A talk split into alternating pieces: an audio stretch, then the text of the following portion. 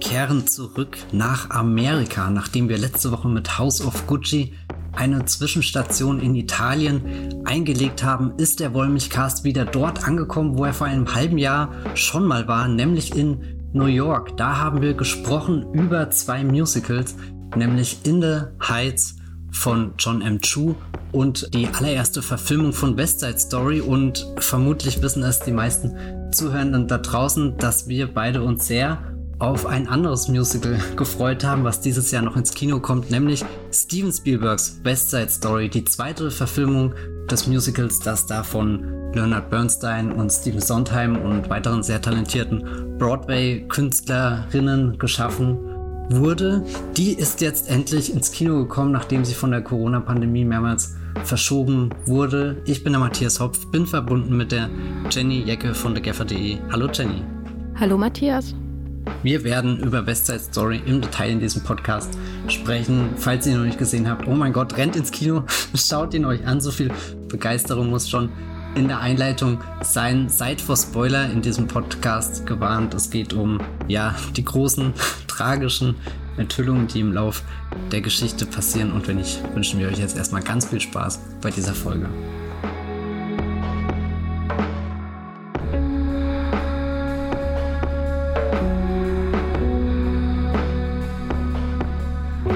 West Side Story, ein Film, der nun ja schon sehr lange, glaube ich, im Steven Spielberg-Kosmos herumspürt. Der Regisseur hat ja schon mehrmals ja, kundgetan, dass er gerne ein Musical drehen würde, aber irgendwie wurde dann zwischendrin immer aufgehalten von, von Dinosauriern, von irgendwelchen Außerirdischen, die nach Hause wollen. Man könnte fast meinen, Steven Spielberg ist unglaublich talentiert darin, die besten Filme der Welt zu drehen, nur um kein Musical zu machen. Jenny, wie kommt das? Ja, selbst Martin Scorsese hat doch äh, New York, New York relativ früh umgesetzt in seiner Karriere im Vergleich zu Spielberg. Also ich kann es mir auch nicht ganz erklären, kann aber sagen, dass die Sehnsucht nach einem Musical sich auch in dem einen oder anderen Film von ihm wiederfindet. Allen voran natürlich das große Werk des Blockbuster-Kinos Indiana Jones und der Tempel des Todes und der ja einen großen, aufwendigen Auftakt hat in so einem Nachtclub mit Tanz und Musik und allem drum und dran und dann quasi den Rest des Films über versucht, auch nur annähernd an die Stärke dieses Auftakts heranzukommen, was ihm nicht durchgängig gelingt, würde ich sagen. Oder was hältst du von dem Auftakt von Tempel des Todes? Der ist wirklich phänomenal. Das sind, da ist eine große, sich drehende Scheibe drinne, vor der sich Harrison Ford äh, versteckt. Also nicht vor der Scheibe, beziehungsweise er versteckt sich irgendwie dahinter, um in Deckung zu gehen vor den ganzen Schüssen. Da, da ist schon eine kleine Musical-Nummer gestaged worden von Mr. Spielbergo. Wobei ich den Rest des Films auch nicht schlimm finde. Vor allem gibt es ja diese Achterbahnfahrt. Ja, die musste ich, weil, während ich geredet habe, habe ich die ganze Zeit überlegt, was passiert denn eigentlich noch in dem Film? Und das ist ja auch schon, schon eine Szene, die sehr viel mit Bewegung zu tun hat. Ich weiß jetzt nicht, ob da der Vergleich wirklich geht, dass die ähnlich funktioniert wie, wie eine größere Musical-Sequenz, weil hier ja weiß nicht, es fühlt sich jetzt auf den ersten Blick anders an. Du, du hast diese, diese Schienen, diese Bahnen, in denen alles ist und die Momente, wo der, wo der Wagen einfach fliegt und keiner weiß, wo er landen wird. Aber also ich glaube, man, man kann auf alle Fälle sagen, dass, dass Steven Spielberg schon seit sehr langer Zeit sich äh, sehr viele Gedanken darüber macht, wie er, wie er Bewegungen in, in Filmen einfangen kann und hat auch, glaube ich, mit, mit Komponisten wie John Williams immer sehr, sehr gute Verbündete dabei, um dem Ganzen auch so eine Klangwelt zu geben, die das alles abfebert oder sogar äh, untermauert, steigert und so weiter, dass da so ein, ein, eine Sogkraft entsteht, wie man sie vielleicht auch aus Musicals kennt. Ich finde, da steckt schon sehr viel äh, äh, Vorarbeit in, in seinen früheren Werken, auch immer was so diese, diese heimlichen Kameramomente angeht, wenn, wenn wir gar nicht merken, dass gerade nicht wirklich geschnitten wird, aber wir trotzdem irgendwie komplett um eine Ecke rumgekommen sind oder einmal um die Figuren gekreist sind. Also all diese, diese versteckten, längeren Szenen, die er drinne hat, einfach um uns mehr Gefühl für, für Raum zu geben, durch den wir uns bewegen. Und da kann man schon sagen, hat sich das Musical eigentlich sehr klar angekündigt. Und jetzt ist es endlich da. Ich fühlte mich da auch manchmal, auch gerade so, wie du das jetzt beschreibst, erinnert an äh, einen anderen äh, Lieblingsregisseur von mir, nämlich Johnny Toe, der ja auch äh, viele Jahre unterschiedlichste Genres bedient hat, von der Komödie bis hin zum Actionfilm und dann auch sowas gemacht hat wie Sparrow, sein Taschendieb-Film mit Sequenzen, die sehr stark zum Beispiel von Jacques Demy inspiriert wurden. Hier Regenschirme von Cherbourg und so weiter, wo ich auch eine Weile lang dachte, ähm, mach doch mal ein Musical. Verdammt nochmal, du bist schon so nah dran. Und Actionfilme und Musicals sind ja generell nicht weit voneinander weg. Das Spektakel ist eben nur auf der einen Seite etwas gewalttätiger, aber im Grunde wird ja an beiden getanzt, gerade in Hongkonger Actionfilmen. Und dann hat er meinen Traum und seinen Traum ja offensichtlich erfüllt mit, äh, die, mit äh, Office. The Office. Und The Office wollte ich schon sagen. Leider ohne sowohl äh, Steve Carell als auch Ricky Gervais. Nein, aber mit Office, über den wir hier, glaube ich, im Wollmilchcast schon mal gesprochen haben, oder ich habe drüber gesprochen, oder auf jeden mhm. Fall wurde er, glaube ich, schon mal erwähnt. Das ist ja ein, ein Musical, wo ich vorher gar keinen Bezug zu hatte. Ich kannte weder die Lieder noch worum es geht. Und ähm, das ist dann eine ganz interessante Erfahrung, gerade wenn es natürlich auch in so einer ähm, anderen Sprache gesungen wird und man dann den äh, Untertiteln hinterherhetzt. Und äh, dem gegenüber hat Steven Spielberg seinen Traum ja erfüllt mit einem Musical, was nicht nur eines der größten und beliebtesten und was weiß ich der, der Broadway-Geschichte ist, sondern auch ein Musical, das eine vielfach gefeierte Adaption auch im Kino erfahren hat von Robert Rice, über die wir ja schon gesprochen haben. Und ich muss sagen, als ich das zum ersten Mal gehört habe, dachte ich, yay, Steve Spielberg macht Musical und dann muss es West Side Story sein. Wie ging's dir denn? Und äh, hast du eine Ahnung, warum er das ausgerechnet das ausgewählt hat? Also ich meine, West Side Story ist einfach ein Banger. ja, ich hab, hab, äh, muss jetzt aufpassen, dass ich mich nicht wiederhole, weil ich schon in einem anderen Podcast sehr viel über ähm, West Side Story, den neuen Film, gesprochen habe. Aber da kam diese Frage auch auf. Und ehrlich gesagt ist es für mich der, der Punkt, wo ich halt merke, gut, Steven Spielberg sucht sich das aus und Steven Spielberg ist halt ein Regisseur, den ich aus sehr vielen Gründen bewundere, dessen Filme ich mir immer wieder anschaue und dann, dann bin ich in erster Linie neugierig, was sieht er denn jetzt in dem Musical und will da gar nicht mit so vielen Vorbehalten rangehen und mich fragen, hat's das denn wirklich gebraucht? Weil an sich glaube ich, dass West Side Story noch nicht tot gelaufen ist oder so. Oder ich weiß nicht, es gibt, ist ja nicht so, dass das wie Spider-Man ist, wo, wo du alle drei Jahre irgendwie eine neue Inkarnation der Figur im Kino siehst, sondern das ist ja verhältnismäßig, wenn der, der, die erste Verfilmung 61 kam und jetzt 2021 die nächste, das ist, glaube ich, ein vertretbarer Rhythmus. So wie du die Frage gestellt hast, äh, ist natürlich mir jetzt auch der Gedanke durch den Kopf geschossen, gäbe es vielleicht sogar noch einen besseren Musical-Stoff, den er hätte machen können. Oder hätte er nicht sogar ein Original-Musical auf die Beine stellen können. Ich meine, das ist, glaube ich, sehr schwer, sowas im aktuellen Hollywood-Studio-Klima zu pitchen. Sowas wie The Greatest Showman? Ja, oder so La La Land oder so, dachte ich jetzt in die Richtung. Also es gibt ja, gibt ja Dinge, die, die das geschafft haben und die auch richtig erfolgreich waren. Also gerade, ich glaube, La La Land wirkte, wirkte auf den ersten Blick wie der offensichtliche Hit, aber Greatest Showman hat ja bewiesen, dass der Film unglaublich lange Beine hat und der wochenlang, monatelang noch im Kino geblieben ist und, und wirklich sehr, sehr erfolgreich geworden ist für, für das, äh, ja, keine Ahnung, für die Größenordnung an Produktion, die er, die er war. Andererseits hat, hat West Side Story, mit dem verbinde ich sowas Großes und Erhabenes irgendwie, das passt halt auch, dass dann jemand wie Steven Spielberg, der jetzt kein Unbekannter in Hollywood ist, sondern halt auch so, so einer der, der Regisseure schlechthin, dass der sich halt diesem Musical-Monument annimmt, ergibt in meinem Kopf auch irgendwie sehr viel Sinn. Also es wäre komisch gewesen, wenn Spielberg gesagt hätte, ich mache Wicked oder so. oh Gott, also das soll jetzt kein Wicked sein, den habe ich, hab, hab ich noch gar nicht gesehen. Wicked kenne ich wirklich nicht, aber. Mit Kate aber, Blanchett und, und Meryl Streep, bitte, danke. Du hast den Film jetzt schon mehrmals gesehen, mehr als ich auf jeden Fall. Und ich bin gestern ähm, sehr außer Atem in das Kino reingestürzt, als schon das 20th Century Studios Logo aufkam, äh, weil ich den Film kurz nach der Arbeit sehen wollte und dann irgendwie nicht weggekommen bin von meinem Schreibtisch. und deswegen so dachte, darf ich mich jetzt überhaupt bewegen, während die Auftaktsequenz beginnt? Weiß nicht, ob du das nachvollziehen kannst. Da nimmt man das alles nicht so wahr, wie man es vielleicht wahrnehmen möchte, wenn man äh, so, so noch äh, voll eingemummelt in Schal und Mütze und Mantel da sitzt und hofft die ganze Zeit, äh, dass die Brille nicht allzu sehr beschlägt, während man seine Maske im Kino aufhat. Und dann beginnt diese Auftaktsequenz. Ich war nicht 100% anwesend, die ersten 30 Sekunden. Deswegen die Frage an dich, ähm, oder keine Frage, eher eine Aufforderung. Matthias, beschreib doch mal, wie West Side Story beginnt. Ich muss ja schockierenderweise erst gestehen, als ich ihn das erste Mal gesehen habe, kam ich auch zu spät, weil mich die S-Bahn im Stich gelassen hat und ich bin wirklich sehr früh los zu dieser Pressevorführung, damit ich pünktlich komme. Und ich habe auch mindestens eine Verspätung eingerechnet, aber es war an der Yorkstraße eine Signalstörung, dass sich gar nichts mehr bewegt hat und ich dachte, wenn es dieses Jahr eine PV gibt, wo mich das gerade wirklich nervt, dann ist es die und ich kam ungefähr, ja, auch eine Minute zu spät rein. Deswegen habe ich die ganze Zeit in der Ungewissheit gelebt. Beginnt Spielbergs West Side Story genauso wie, wie die Robert Wise Version, nämlich mit dieser ewigen Kamerafahrt über die Stadt. Das ist eine Szene, die ich abgöttisch liebe.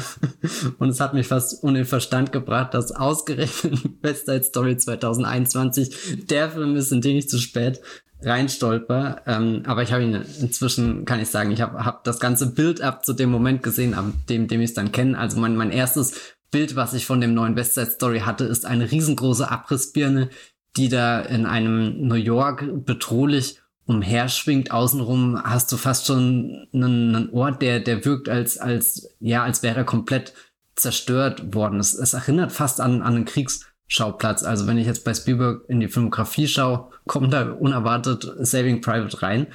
Erinnerungen hoch, aber jetzt, wo ich noch ein bisschen mehr Kontext und Vorlauf habe, wirkt das nicht so, so drastisch, wie ich das jetzt in dem Moment hatte, eben weil ich genauso wie du ins Kino gestürzt bin und dann noch komplett außer Atem war und irgendwie sehr erbost auf öffentliche Verkehrsmittel und gemerkt habe, das tut mir gerade gar nicht gut, dass ich mit diesem Mindset in den Film reingehe, weil, weil das ist eigentlich das Letzte, was ich zu dem Zeitpunkt wollte. Und als ich ihn dann das zweite Mal gesehen habe, beginnt er mit so einer unfassbar eleganten Kamerafahrt, die, die, die dir noch viel mehr zeigt, was, also jetzt nicht unbedingt was vor der Zerstörung passiert ist, aber die dir diese, dieses, die, die sehr schön in dieses New York reinfühlt, dass du halt nicht unbedingt nur dieses Gefühl von Trostlosigkeit hast, sondern auch dieses Gefühl von, da ist die Stadt und die ist im Umbau und da passiert irgendwas. Also nicht nur alles heruntergekommen, sondern das, das ist ein, ein Transformationsprozess. Die Bilder geben dir jetzt allerdings keine eindeutige Einordnung, ob das jetzt wirklich was Gutes und was Schlechtes ist. Das Einzige, was du halt sofort mitkriegst, ist dieses Aufreißen von, von der Luke, die fast so, so wie aus dem Untergrund der Stadt, dann, dann bricht da was raus und dann kommen die Jets.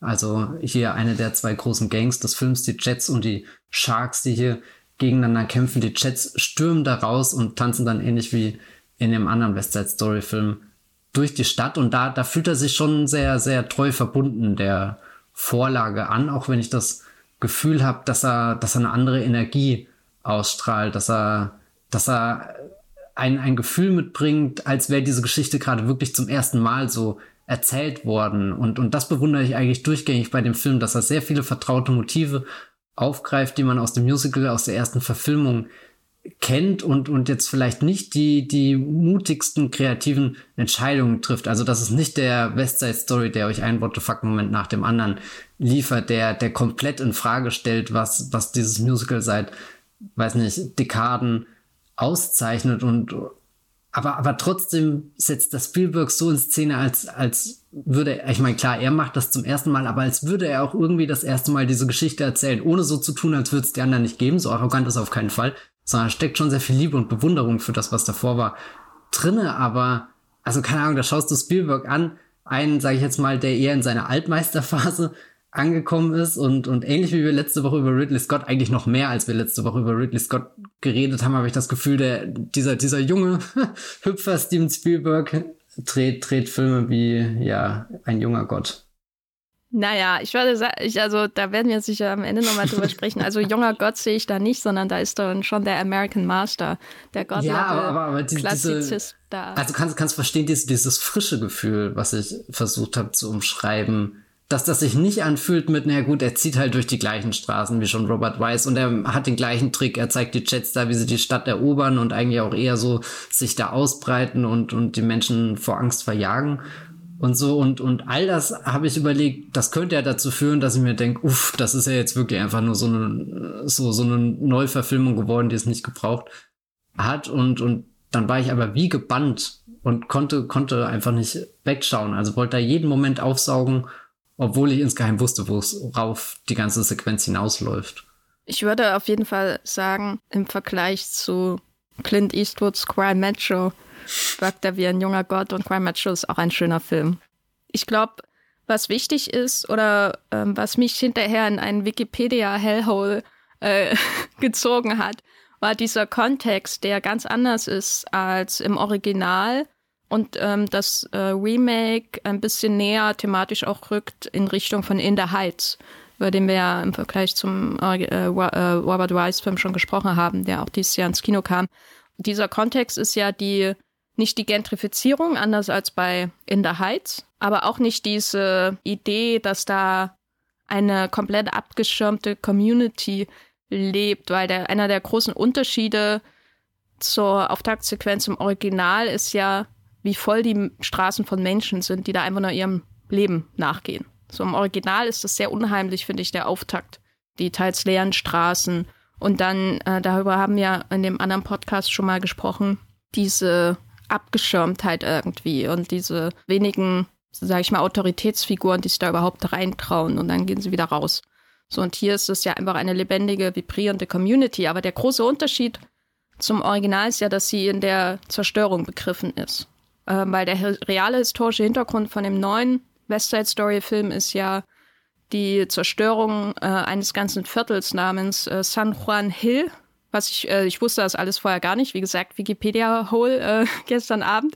Durch letztendlich einen sehr, sehr einflussreichen Stadtplaner, der heißt Robert Moses. Der hat wirklich sehr viel kaputt gemacht in New York. Er hat auch äh, durchaus Gutes bewirkt, aber er ist überwiegend dafür bekannt, ähm, dass er insbesondere Viertel, die von ärmeren Schichten bewohnt wurden, entweder zerstört hat für, für teure High-Rises oder noch mehr abgegrenzt hat, also insbesondere was so die Bronx zum Beispiel angeht. Gibt es auch ein Buch, wo ich kurz davor bin, mir es zu bestellen, von Robert Caro, das sehr berühmt ist und The Power Broker heißt.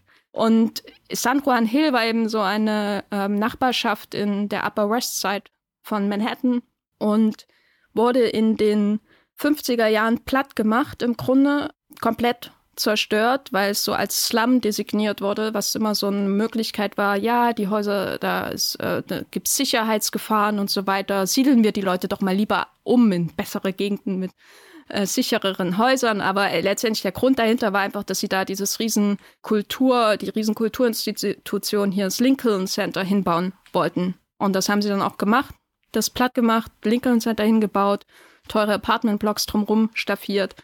Und das ist quasi der Hintergrund von dem neuen West Side Story. Deswegen ist da am Anfang in dieser Sequenz mit diesen Trümmerlandschaften, die mich persönlich sofort an Phoenix von Christian Petzold seltsamerweise erinnert haben, da ist so eine, so ein Gefühl, jetzt kommt eine furchtbare Marvel-Referenz, als würde man irgendwie bei Infinity War den Snap in Zeitlupe sehen. Wenn du weißt, was ich meine. So ein, ja. dieses Viertel ist kurz davor, oh Gott, dass ich das hier überhaupt als Vergleich nehme, von einem Film, den ich nicht mag.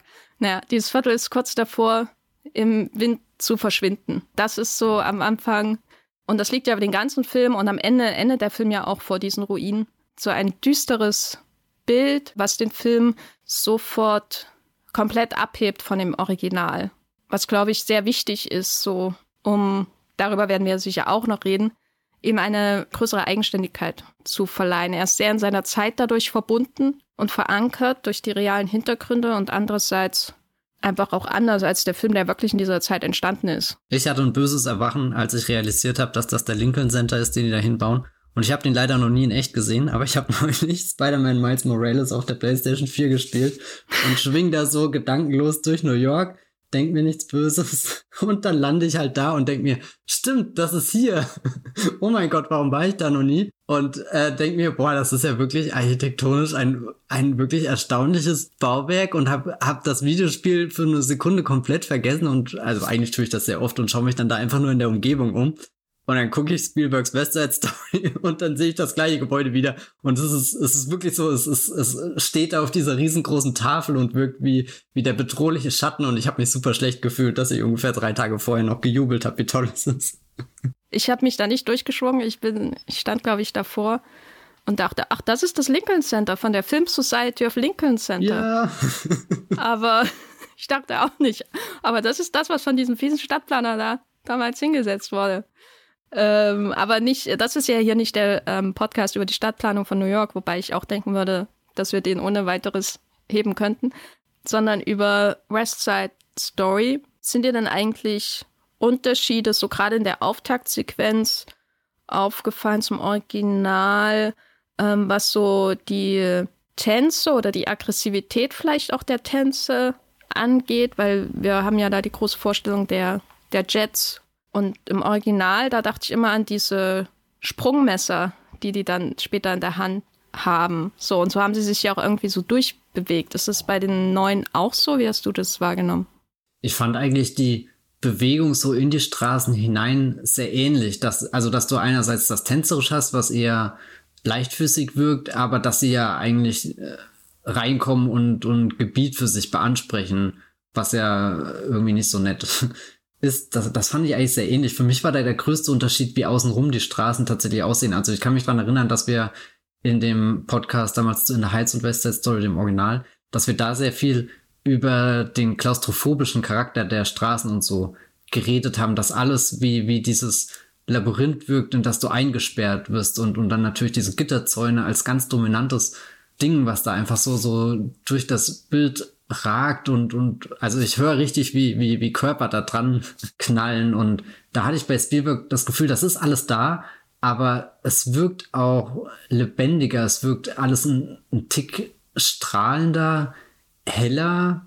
Und das hat eigentlich für mich den, den Charakter der Eröffnungssequenz am meisten verändert, geprägt. Also ich glaube weniger die Figuren selbst, die durchlaufen, da habe ich eher so, so gestaunt, wie, wie beiläufige Details, wie zum Beispiel dieses eine Barschild, was abgerissen wird und dann kommt der Irish Pub darunter zum Vorschein, wie, wie dadurch schon die, die, die, äh, keine Ahnung, New York im Wandel der Zeit und die vielen verschiedenen Generationen an Leuten, die hier schon angekommen sind, das zu ihrer Heimat gemacht haben, wie, wie das so durchgedrungen ist. Aber bei den Figuren selbst äh, ist für mich ehrlich gesagt noch der Moment davor, der wichtigste, wo sie, wo sie aus diesen Trümmern rausbrechen. Und dann natürlich die Einführung von Riff, der da hier aus dem, keine Ahnung, was ist das, ein Bagger rauskommt. Und ich dachte mir schon, wow, Spielberg weiß wirklich, wie er eine Figur mit nur einem Bild einführt und, und du hast, hast sofort ein Gespür, wer das ist.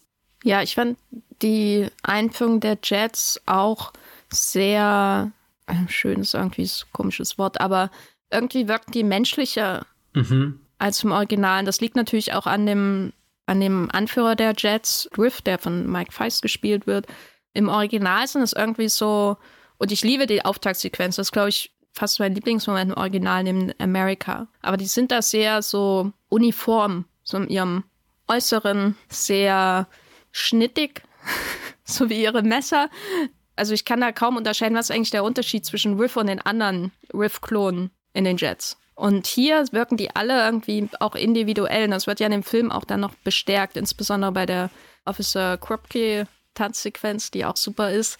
Äh, und natürlich vor allem der, der große Unterschied, der sich gleich von Anfang an bemerkbar macht, ist ja hier auch bei Riff das Äußere, einfach die Physiognomie und die Narben in seinem Gesicht, die sich auch bei Bernardo, dem Shark-Anführer, spiegeln. Das Leben ist schon über sie hinweggefahren sie sehen aber trotzdem nicht alle gleich aus. So, das hat mir sehr gut gefallen. Irgendwie hatte ich irgendwie von Anfang an eine leichtere Verbindung zu den Jets, obwohl sie von Anfang an noch viel mehr als Arschlöcher inszeniert werden, weil sie eben nicht einfach nur so eine Front von zwei Fronten sind, äh, in dieser Auftaktsequenz, sondern weil sie wie ein Fremdkörper in einem eigentlich völlig okayen Viertel wirken. Ich hatte schon eine Weile lang gewartet, wann sie ihre roten Baseballcaps aufsetzen und äh, äh, Make America Great Again äh, singen, während sie äh, da an durch diese überwiegend puerto-ricanische Nachbarschaft stampfen. Das kann ich sehr nachvollziehen. Es gibt ja auch dann später, wenn, wenn hier Tony eingeführt wird und dann hast du auch nochmal Riff dabei und er sagt doch dann auch irgendwie so den,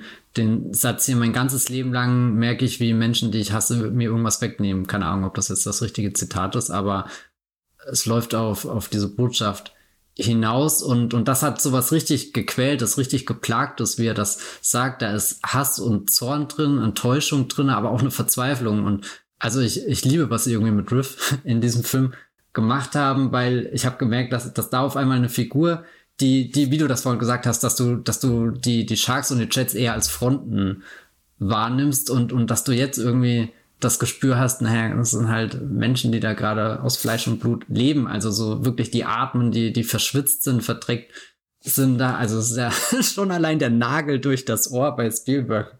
Ist ja ein äh, Detail, wo der Film irgendwie, also einerseits ist das fast schon ein, ein Comic, Element, aber andererseits gibt das dem diesen diesen Kämpfen so so eine so eine unerwartete Direktheit. Also das hatte ich oft das Gefühl, dass dass diese diese dieses Grumble im, im Original, dass da schon der der tänzerische Faktor das das das dominierende ist und und du erst so einen Moment brauchst, bis du merkst, okay, die verletzen sich gerade wirklich und, und das kriegt Spielberg eigentlich auf Anhieb besser hin, dass, dass also so, so, es sind noch keine Messer irgendwie in den Bauch gerannt und es wurde auch noch kein, kein, keine Pistole geschossen, aber Nagel durchs Ohr gejagt, der dann auch wieder ganz schnell rausgezogen wird. Du spürst irgendwie den Schmerz, aber du spürst auch gleichzeitig diese, diese Anerkennung, die sich dann der Jet dadurch verdient mit, uh, das gibt eine Narbe und da, da kann ich noch von erzählen, aber wem will er eigentlich was davon erzählen? Also so, wo, wo auch sehr schön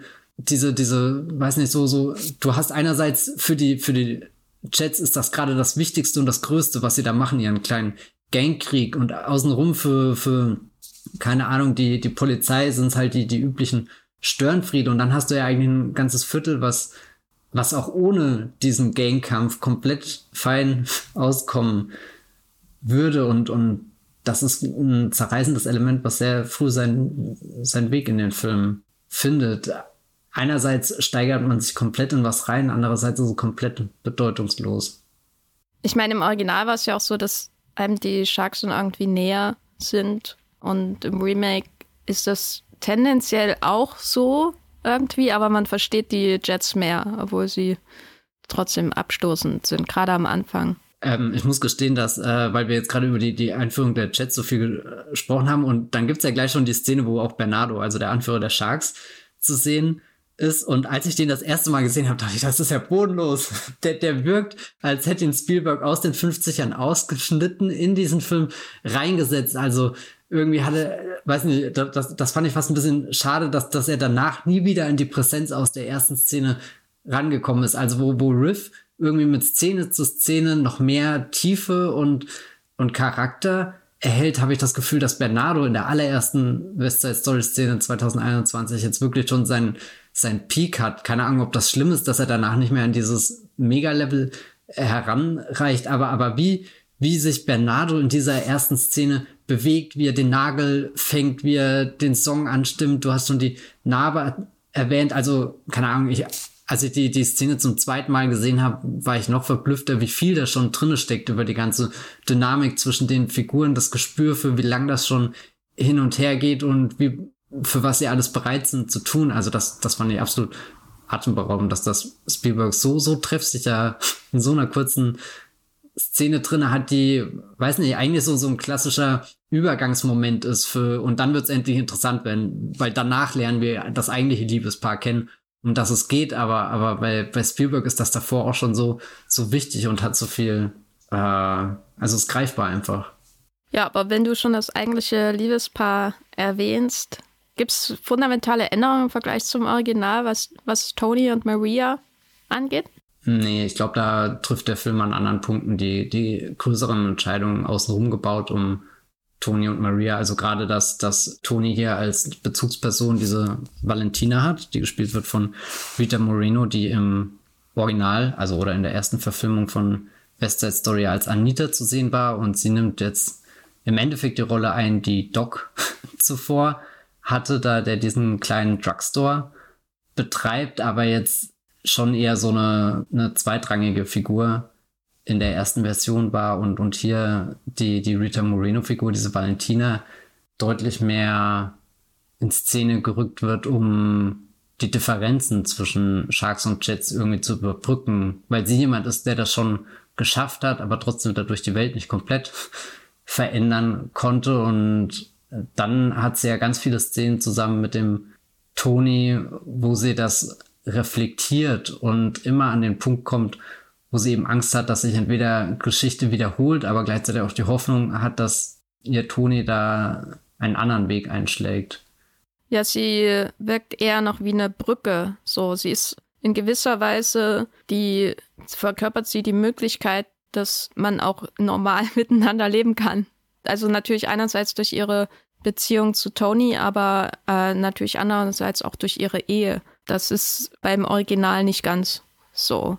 Aber wir haben ja immer noch Maria und Toni, ne? Wir kommen nicht über den weg. Wir müssen über Maria und Toni reden. Maria wird gespielt von Rachel Zegler und Toni wird gespielt von Ansel Elgort. Und ich denke, das Casting von denen ist völlig okay. So, ich glaube, du bist ein riesen, riesen Rachel Zegler-Fan und du kriegst ja sicher Gelegenheit, das auch zu begründen. Aber als ich so die Entwicklung dieser Liebesgeschichte in dem neuen West Side Story gesehen habe, stellte ich mir oft die Frage, so wie ich mir bei Dune die Frage stellte, interessiert sich Denis Villeneuve für Sand? Interessiert sich Steven Spielberg für Liebe, Matthias?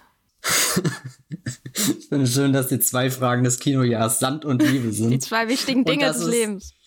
Ja, vor, vor, vor als, ja, fast schon 20 Jahren auch einen sehr großen Film von einem gewissen Regisseur gab, der beide Dinge in einer Szene großartig verbunden hat.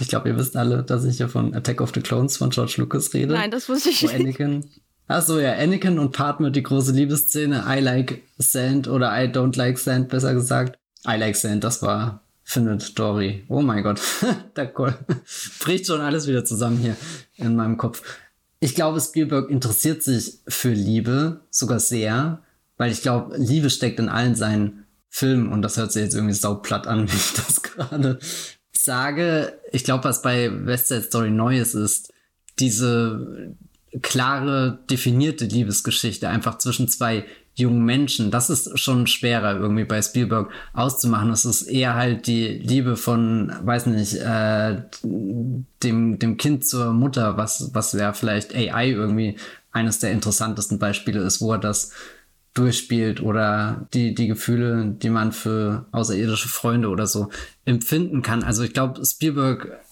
geht ja immer ganz tief in die Beziehung rein, die seine Figuren untereinander haben. Und da ist ja Liebe in den unterschiedlichsten Formen immer präsent, aber ich glaube, er hat das noch nie oder wurde noch nie so direkt damit konfrontiert wie jetzt in, in West Side Story. Wir haben ja vorhin im Vorgespräch ganz kurz, habe ich Terminal eingeworfen, aber da meintest du ja, Jenny, dass die Liebesgeschichte im Endeffekt auch eher einer der, der uninteressanteren Aspekte oder, oder nicht der, der Aspekt ist, der, der Terminal als Film irgendwie auszeichnet, obwohl das ja der erste Romcom-Vertreter ist, den, den Spielberg gedreht hat. Und ich glaube, in West Side Story interessiert er sich definitiv für die Liebesgeschichte zwischen den beiden. Und der Schlüsselmoment wäre da für mich die Tonight-Szene, die, die Begegnung zwischen Maria und Toni im, im Hinterhof auf dieser Feuerleiter, die auch schon in der ersten Version drinne ist. Und, und die setzt er mit so viel Hingabe um, als auch wieder das von Einiges der Moment äh, vertraut und den haben wir gesehen und er ist schon ikonisch. Was will man dem noch hinzufügen? Und, und wie er den Ansel Elgott da, da hochtänzeln lässt, das Gerüst, wie er, wie er da rumschlängelt, wie er sich bewegt und, und wie er dann die Maria ins Close-Up fasst, wenn sie durch die Treppenstufen schaut und so. Also da, das ist schon ein, ein unendlich romantischer Moment in diesem Film. Hm. Hast du ihm das nicht abgekauft? Nee. Ähm, Gar nicht. Ich habe nicht, ich habe aber auch nicht viel Chemie zwischen den beiden wahrgenommen, muss ich sagen. Und das hat den Film für mich nicht wesentlich schlimmer gemacht oder so, weil es so viel passiert einfach, ähm, was und sich auch um so viel dreht, dass die Liebesgeschichte eigentlich nicht das Wichtigste in West Side Story ist. Ich glaube, er interessiert sich eher für die Idee, was die Liebe mit den Leuten macht, als die Idee, was Liebe ist. So, und wie man das darstellen kann. Was es für mich äh, mit, äh, recht stark verdeutlicht hat, ist die Szene, wo sie sich zum ersten Mal kennenlernen, die ja bei Robert Wise sehr über, also in dem Original West Side Story Film, ähm, sehr überhöht ist. Das ist ja wirklich so dort, als würde Raum und Zeit stillstehen. Ähm, da kommen auch recht viele filmische Elemente dies, äh, dieser Szene zusammen aus, der, äh, aus dem Zauberkasten von Robert Wise, ähm, um das zu verdeutlichen. Und hier, äh, ich mochte die Szene sehr. Also die, die Kameraarbeit in der Sequenz ist, ist großartig. Die, die Idee, dass man nicht einfach alles stillstehen lässt, sondern dass sich diese beiden Menschen in diesem Tanzsaal, in diesem Gym, da durch diesen Wirbel an Bewegung von anderen bewegen, als, als gäbe es das nicht. Das finde ich wunderschön umgesetzt. Die, die Kleider, die in die Kamera hineinwirbeln, die Beine, die wirbeln, das ist wunderschön. Fällt mir wahrscheinlich rein ästhetisch gesehen noch mehr als das Original. Aber das ist alles eher so für mich die, die Wiedergabe oder die Interpretation der Idee, was Liebe mit diesen Körpern macht, die da in Bewegung sind. Oder eben nicht in Bewegung oder langsamer werden. So dieses, dieser Film fängt mit so viel Dynamik an, mit so viel Streben, äh, mit so viel Konfrontation natürlich auch zwischen den Jets und den Sharks und geht dann über in diese Tanzsequenz. Die ganze Sequenz, bevor sie sich überhaupt sehen, ist einfach grandios, wirklich. Das ist so geil. ich dass ich da drin saß und dachte, fahre ich jetzt direkt in den Kinohimmel. So rein formal ästhetisch, aber auch so die, die Dynamik, die auf mich als Zuschauer auch so übergeht. Ne? Es ist halt nicht nur so eine Bewunderung aus der Distanz, sondern du bist halt da mittendrin in diesem ständigen Hickhack zwischen diesen beiden Seiten und dem Versuch, die durch das soziale Experiment irgendwie zusammenzukriegen, was komplett in die Hose geht und so. Und dann werden diese beiden Körper so rausgerissen daraus und so, das auf einer oder auf so einer Ebene von was macht Liebe auf dem ersten Blick mit diesen Menschen, ist das grandios umgesetzt. Aber ähm, da ist keinerlei Zauber für mich da. So dieses Überhöhte, was man in großen Liebesfilmen, aber auch Musicals hat, wenn zwei Leute auf einen Nenner kommen auf einmal, ohne auch nur ein Wort geteilt zu haben. Was man in äh, dem großartigen The Bandwagon von Vincent Minnelli in dieser Central Park Sequenz zum Beispiel hat, was man in äh, Stanley Donans äh, äh Singing in the Rain hat, dieses, diese über große Romantik, die entsteht, die, was man auch in dem Original West Side Story Film hat, so egal Tony in diesem Film auch ist, in dem Original. Hier der Tony ist schon ein bisschen stärker, aber die Rolle ist, glaube ich, einfach nicht so doll. Spielberg kann das nicht oder interessiert sich nicht dafür, finde ich. Und das ist auch in West Side Story so. Und das, was mir manchmal auch gefällt, also so die Szene, wo sie sich hinter diesen, diesem Gerüst mit ähm, Bänken und so weiter, da küssen, die ist so awkward und so und äh, irgendwie so jugendlich auch. Das hat mir sehr gut gefallen. Das ist dann nicht dieses ständige, oh mein Gott, wir sind Romeo und Julia und wir haben jetzt das große tragische Schicksal vor uns, sondern es sind halt einfach zwei Teenies, mehr oder weniger, die ähm, bis nicht so genau wissen, wie das jetzt eigentlich abläuft zwischen ihnen. Und deswegen auch äh, eher so aneinander stoßen, als sich den großen Filmkuss zu geben. Und ebenso auch dieses, diese tollen, von dir ja auch schon erwähnten Moves von Ansel Elgort, wenn er da ähm, Spider-Man-artig äh, das Gerüst, äh, die, die Feuerleitern, Feuertreppen hochklettert. Das mochte ich auch alles sehr, aber es war für mich immer eher Ausdruck von, da wird jemand dazu veranlasst, alle Grenzen zu überwinden mit seinem Körper, als von, da ist jemand in jemand anders verliebt und er ist verwandelt dadurch. Also es ist nicht, es geht nicht um das Innere in diesen Leuten, sondern das, was sie nach außen hin tun. Ist das nachvollziehbar, was ich, ich versuche das gerade überhaupt für mich selber erstmal zu erklären, warum der Film so auf mich gewirkt hat. Ich kann schon vieles nachvollziehen, auch wenn ich dir wahrscheinlich in allem widersprechen würde. Also gerade die Verwandlung spüre ich äh, sowohl bei, bei Maria als auch bei, bei Tony, der ja dann, also es gibt diese, diese offensichtliche Szene, wo er dann auch Riff und äh, hier den anderen so die, die kalte Schulter zeigt und, und selbst lieber durch die Straßen schlendert, als irgendwie auf der Herrentoilette Kriegspläne zu schmieden und, und dann dieses losgelöste, oh guck mal, ich bin ein junger Mann in dieser Stadt und schau mal, wie toll dieser Hinterhof ist, der ist mir noch nie aufgefallen, aber oh mein Gott, danke Janusz Kaminski, dass du ihn mir gezeigt hast, ich will hier für immer leben, ich, ich könnte hier einen ganzen Hitchcock-Film verbringen, oh, vielleicht nicht einen Hitchcock-Film, wer weiß, wie das endet, aber also da, da geht die Inspiration auch mit mir durch, die, die Toni in dem Moment ähm, empfindet und, und dann also eigentlich kann, du, du hast gerade das, das Treffen hinter, hinter der, der, der Tribüne so schön beschrieben. Ich habe richtig Gänsehaut wieder bekommen, zumal das ja auch der, der, der, die, die Szene ist, wo, wo Rachel Zegler geht auf ihn zu und dann kommt dieses dum, dum, dum, dum, dum, diese, weiß nicht, diese paar Töne, dieses, dieses Hüpfen, dieses vorsichtige Rantasten und dann auch diesen, diesen Kuss, der, der, der ja wirklich reingestolpert ist und, und dann, dann werden die davor noch durch auch diesen, diesen enormen Gro Größenunterschied eingeführt. Also das erste Mal, wenn, wenn Else Engor den Tanzsaal betritt, war ich äh, definitiv irritiert. Und, und das verschwindet dann aber, weil es einerseits durch den Dialog so ein bisschen liebenswürdig aufgelöst wird. Andererseits sind diese, diese paar Töne, wie als, als würde Rachel Seckler auch gerade so kurz schon, schon mal die, die Feuerleiter halb für sich hoch steigen und also weiß nicht, also wie, wie diese beiden zusammengeführt werden, das, das finde ich ähnlich grandios wie im Film davor.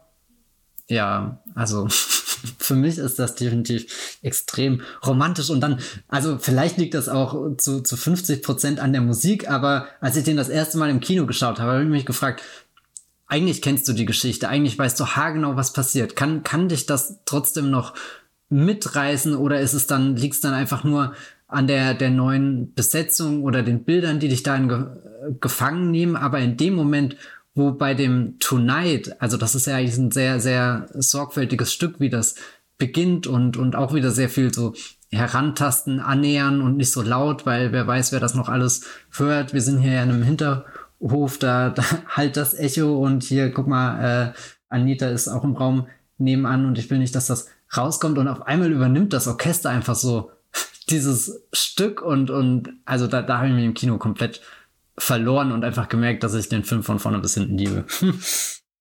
Ja, ich liebe ihn ja auch. Ne? Der hat meine Jahresendliste komplett durcheinander geworfen und ich weiß nicht, ob ich überhaupt noch eine zustande kriege.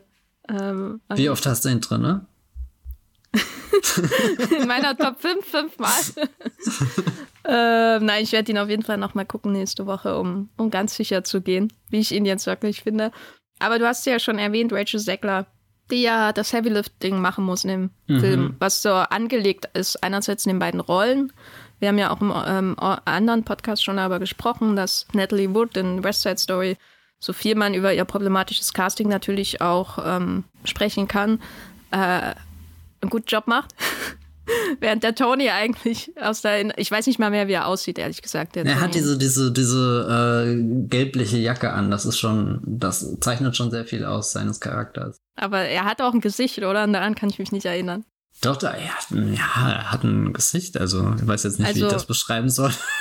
aber, aber Maria ist schon eine dankbare Figur, einfach, würde ich sagen. Und Rachel Zegler übernimmt sie hier während Ansel Elgort den Tony spielt.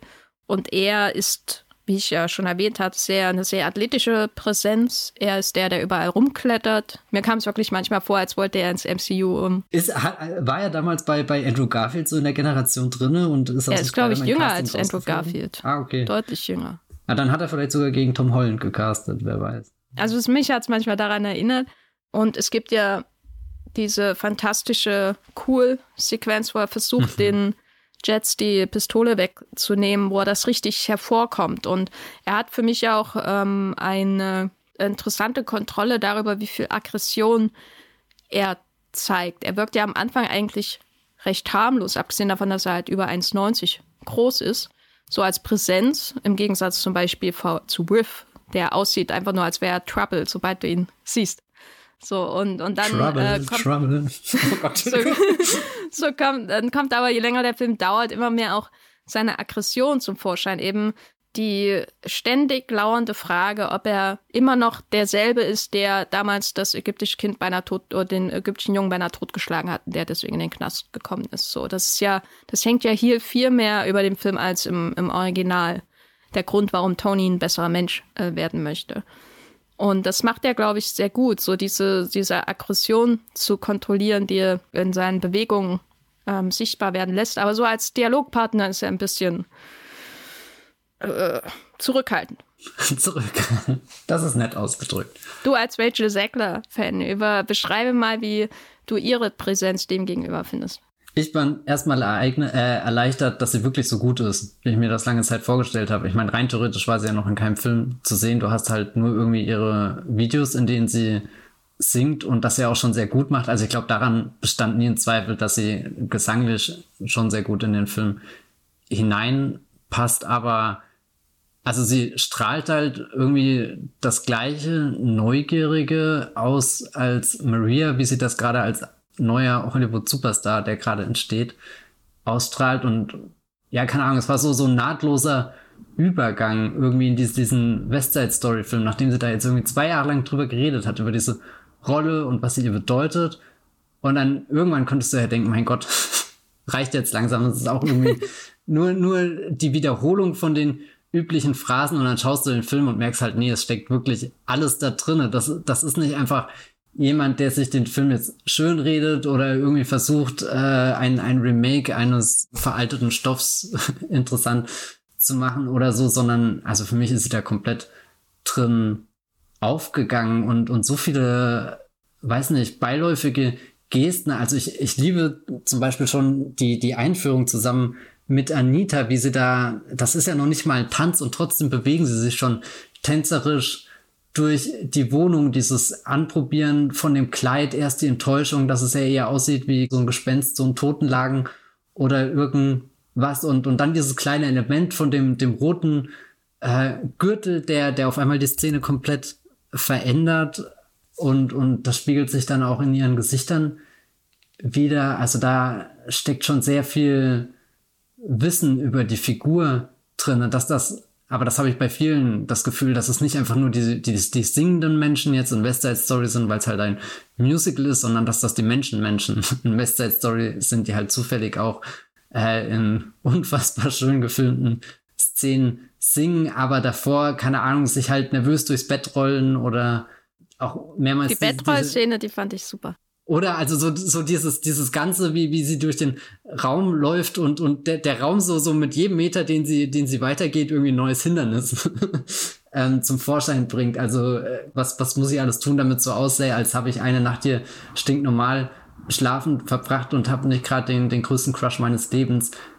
Also das sind schon alles super tolle Szenen, glaube ich, die nicht selbstverständlich ist, wenn du jemanden castest und weißt, okay, der hat eine gute Stimme und die Lieder und alles, das wird hinhauen. Wobei ich da auch nervös war, als ich realisiert habe, dass dieser Westside Story G-Songs, die auch schon so tief in meinem Kopf verankert sind, jetzt mit neuen Stimmen irgendwie besetzt. Also das, selbst wenn das gut gewesen wäre, kann das ja trotzdem sein, dass man, dass man das Original irgendwie für sich so sehr belegt hat, dass es schwerfällt, das andere zu akzeptieren und weiß nicht, der, der Widerstand ist komplett verschwunden, als ich dann im Kino drin war, aber jetzt nicht nur bei äh, den Maria Toni Songs, sondern auch schon den Songs, die davor und danach kommen, fühlt sich das alles einen Tick anders an und ich glaube, das ist auch gut so. Es wäre fast gespenstisch, unheimlich, wenn, wenn das identisch klingen würde, aber ich habe nicht das Gefühl, ich muss mich jetzt an eine neue Westside Story gewöhnen, sondern halt einfach an eine neu interpretierte Westside Story. Und das ist dann wiederum sehr aufregend, weil jetzt habe ich zwei Versionen, zu denen ich hin und her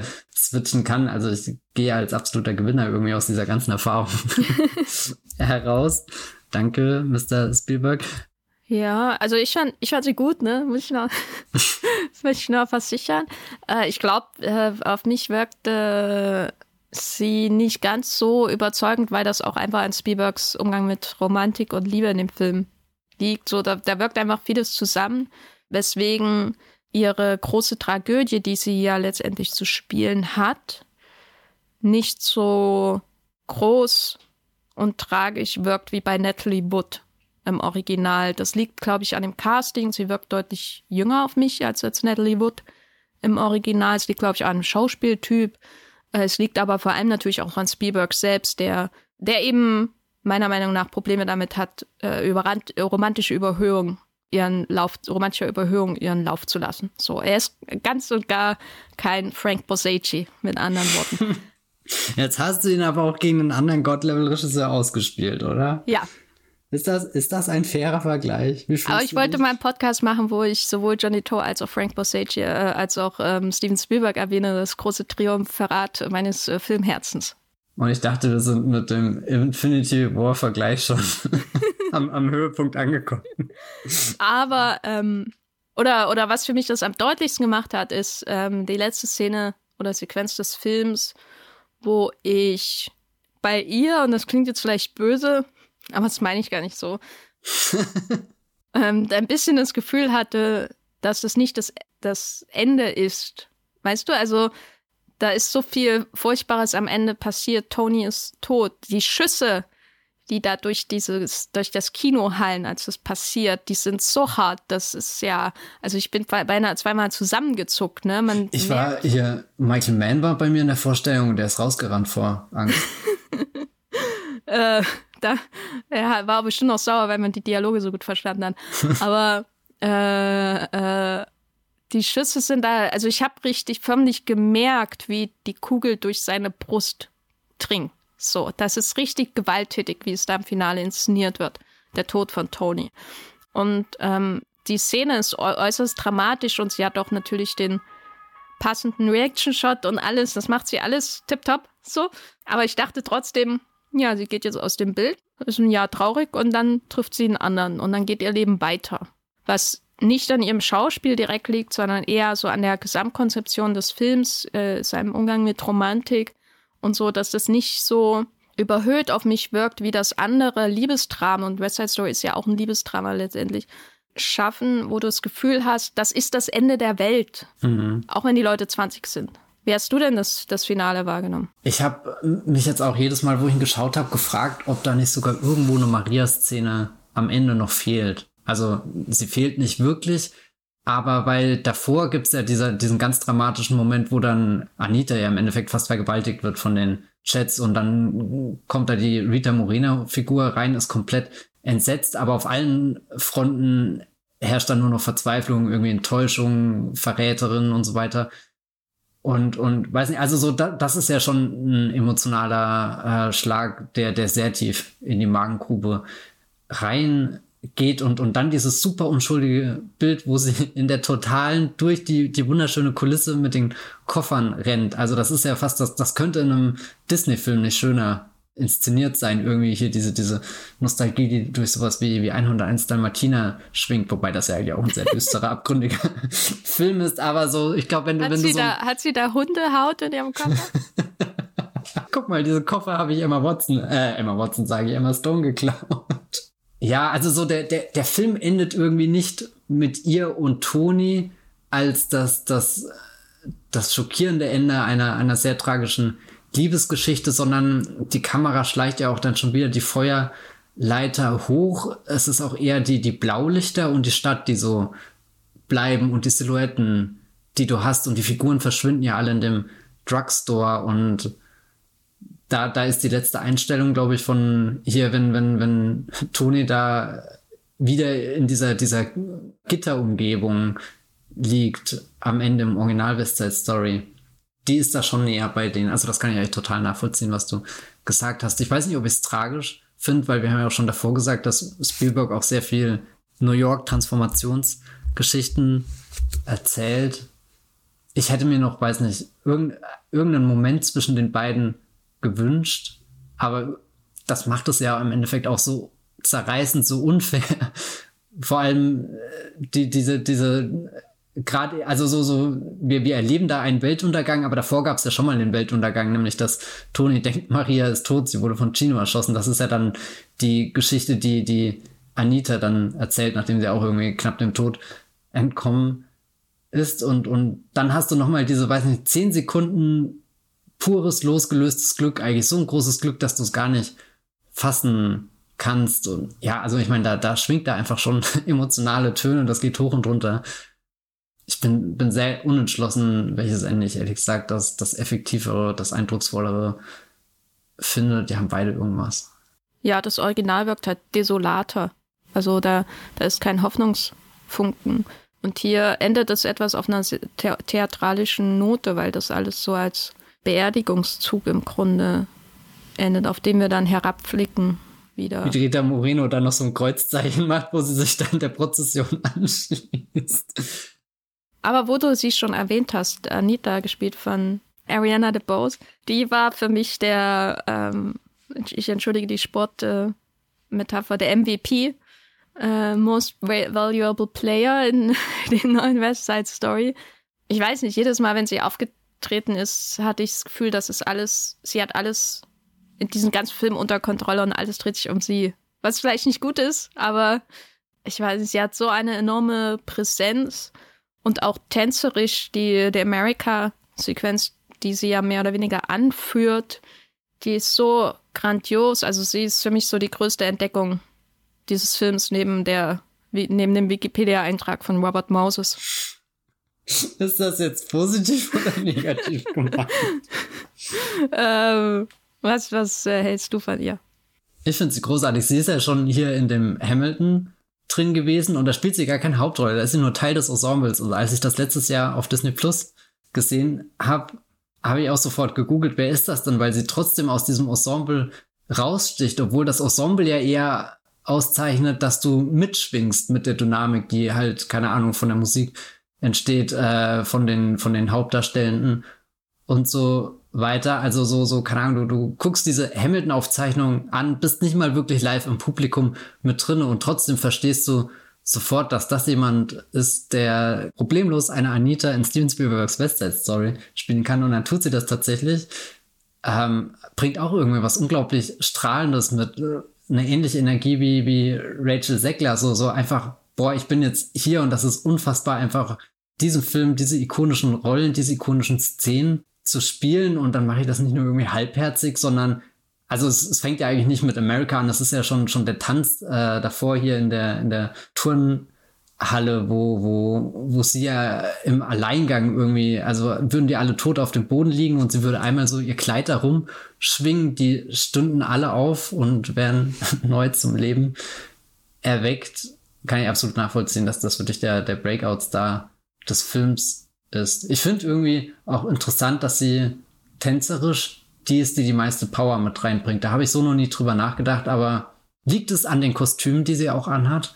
weil die tragen ja schon sehr viel von dieser Energie mit, die sie ausstrahlt. Also gerade das gelbe Kleid in der America-Sequenz, das verändert ja alles. wie ihre Kleider durch den Film wirbeln. Ja. Äh, das ist ja wie eine Naturgewalt. Also ich fühlte mich an Jan de Bons Twister erinnern. Nein, tat ich nicht, aber ich wollte unbedingt noch einen dummen Vergleich hier ein.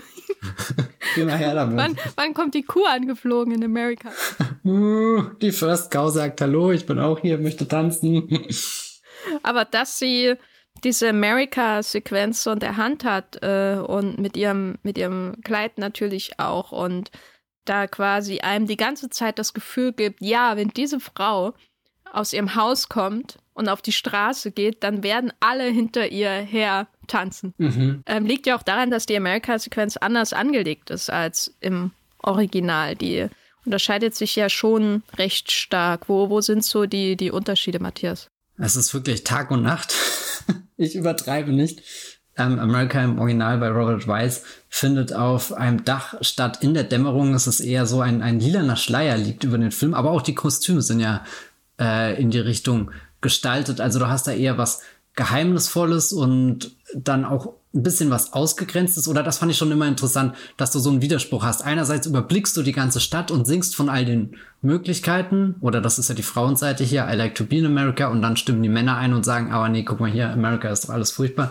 Lass wieder zurückgehen. Äh, dieses grausame Leben müssen wir uns nicht antun. Also du, du hast einen super flotten Song, der dir ganz viele Pro- und Kontra-Argumente für einen äh, längeren Stay in America gibt. Und, und dann bist du auf diesem Dach, siehst diese ganze Stadt, es ist wunderschön, aber irgendwie bist du auch ausgegrenzt, bist halt nur auf dem Dach, also so, so, es ist als, als hätte, als würde der Film den Moment einfrieren, wo Möglichkeit greifbar wird, aber vielleicht auch, wo Möglichkeit komplett zerstört wird. Und, und jetzt die, die neue Interpretation der Szene beginnt, da musste ich vielleicht auch sehr an In the Heights denken. Also wir haben ja bei In the Heights im Podcast über die 96.000 Szene geredet, wo, wo sie hier, äh, wo, es um das, äh, den, den Lottogewinn geht, der den Menschen ja auch so, so einen Traum ermöglichen könnte. Und, und die beginnt ganz klein in einem Laden und zieht sich dann über die Straßen und endet ja in dieser gigantischen ähm, Schwimmbad-Szene. Ähm, und das ist jetzt hier bei America ähnlich, dass, dass Anita auf den Balkon tritt, hinaus in den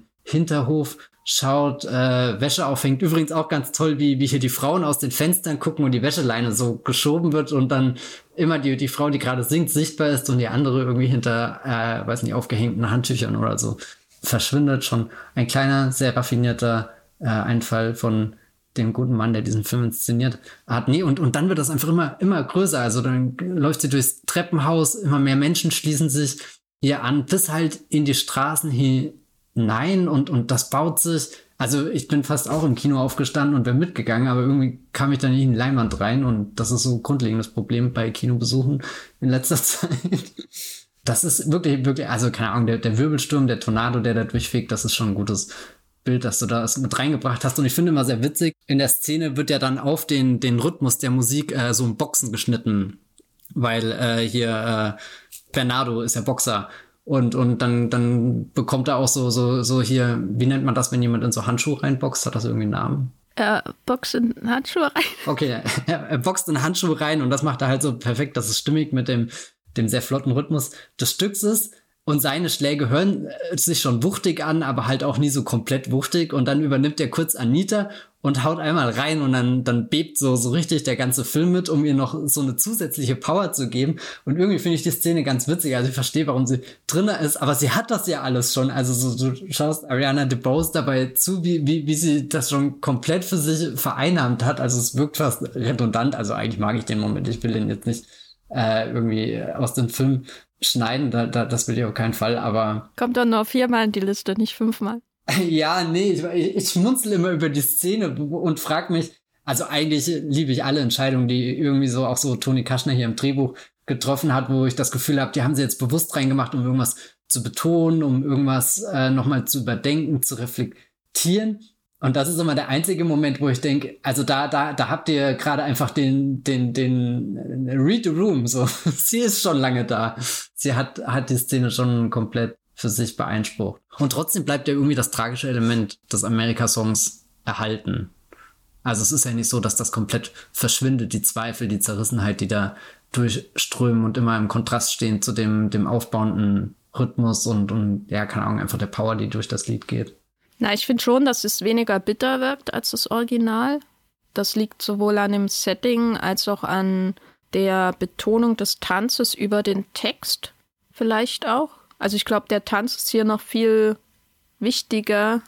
Äh, der lenkt deine Aufmerksamkeit noch mehr durch alles, was dann halt passiert, als im Original, wo ich das Gefühl habe, dass der Tanz die, den Text unterstützt.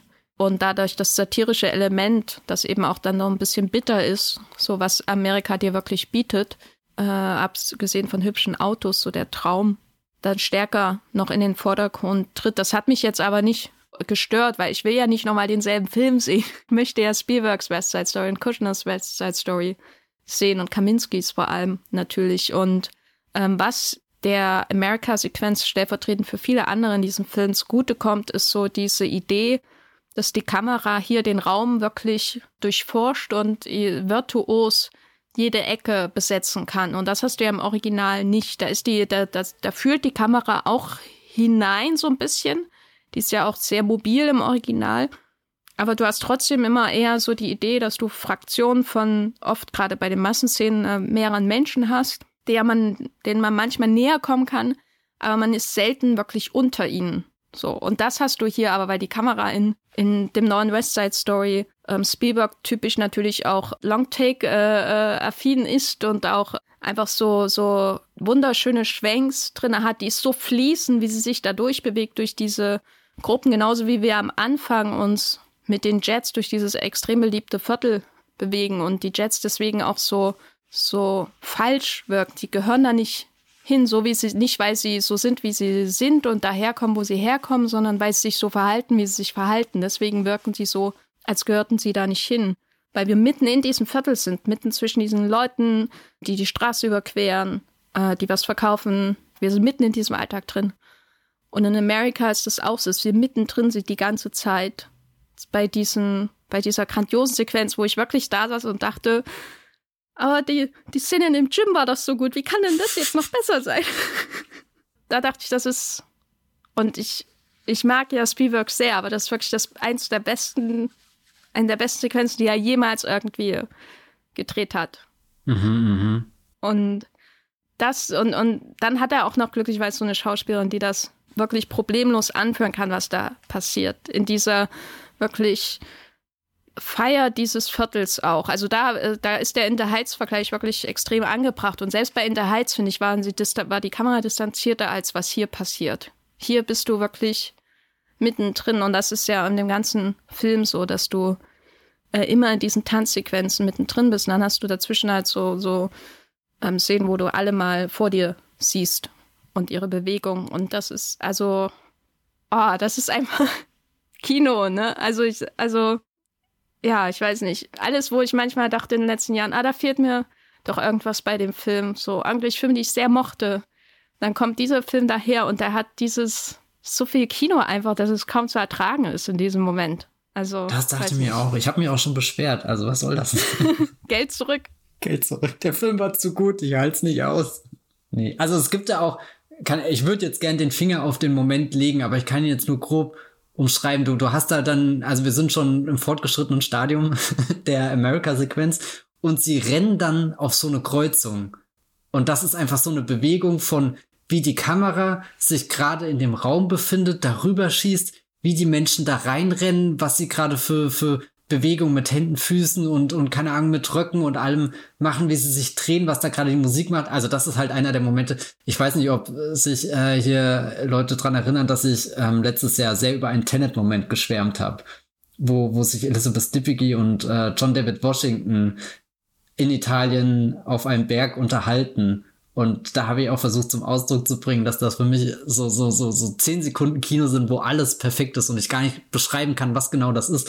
Und das ist genau wieder dieser Fall bei dieser America-Sequenz. Das ist so, so, also ich kann den Moment gar nicht festmachen. Und wenn ich davon GIF machen würde, das wäre nicht Ausdruck davon. Wenn ich einen Screenshot machen würde, könnte ich zwar den, die, den Frame vermutlich festnageln, aber das würde dem auch nicht mehr gerecht werden. Ich könnte auch irgendwie mir das Musikstück nehmen und, und, und die entscheidenden Sekunden raussampeln oder so, aber das, das muss ich im Kontext dieser Szene erleben und sagen mir, wenn die Szene davon 99% geil war, ist das der, der Moment, wo, wo echt so der Schalter umgelegt wird und du, ja, keine Ahnung, wo würde ich auch am liebsten einfach heulen, weil es so schön ist. Wenn wir noch mal einen Schritt zurückgehen aus der Detailbetrachtung von einer Musical-Sequenz in dem Film so zur Anordnung der Lieder, ähm, dann muss ich auch sagen, dass ich dieses Mal wesentlich weniger Probleme damit hatte, dass der Film irgendwie frontloaded ist wie ein Marvel-Blockbuster am ersten Kinowochenende an der Box Office. ähm, sondern dass die Lieder, oder es wirkt so und ich stehe da nicht so genau im Stoff. Ich weiß nicht, ob da irgendein Lied gekürzt wurde oder so. Und bei einem Lied ist es mir wirklich aufgefallen, dass es vorher nicht an derselben, äh, oder in dem Film von Wise nicht an derselben Stelle war, nämlich bei I Feel Pretty. Aber sonst ist mir das eigentlich nicht so genau aufgefallen, weil ich es nicht so im Kopf hatte. Aber ich hatte bei West Side Story 2021 nie das, nicht das Gefühl im, im dritten Akt, dass da langsam die Luft ausgeht, was die Musik angeht. Und das hatte ich bei dem alten Film schon. Du hast ja, glaube ich, ein bisschen besseren Überblick auf jeden Fall über die, muss, äh, über die Anordnung der Lieder. Kannst du vielleicht kurz erklären oder äh, einmal mal erklären, wie da was unter anderem, muss nicht vollständig sein, umgestellt wurde und was das für eine Wirkung auf dich hatte? Also hier ist ein langer Auszug meiner sechsseitigen Analyse von Steven Spielbergs Best Side Story im Vergleich zur Robert Weiss Version. Nein, ich glaube, das Wichtigste oder das Größte, über was wir reden können, ist I Feel Pretty, weil das habe ich im Kino richtig gespürt. Also ich habe mir bei wenigen Songs sind es für mich eher die Orte gewesen, die spannend fand, die gewechselt haben, anstatt ob sie jetzt äh, hier zuerst im, in der Reihenfolge sind oder nicht.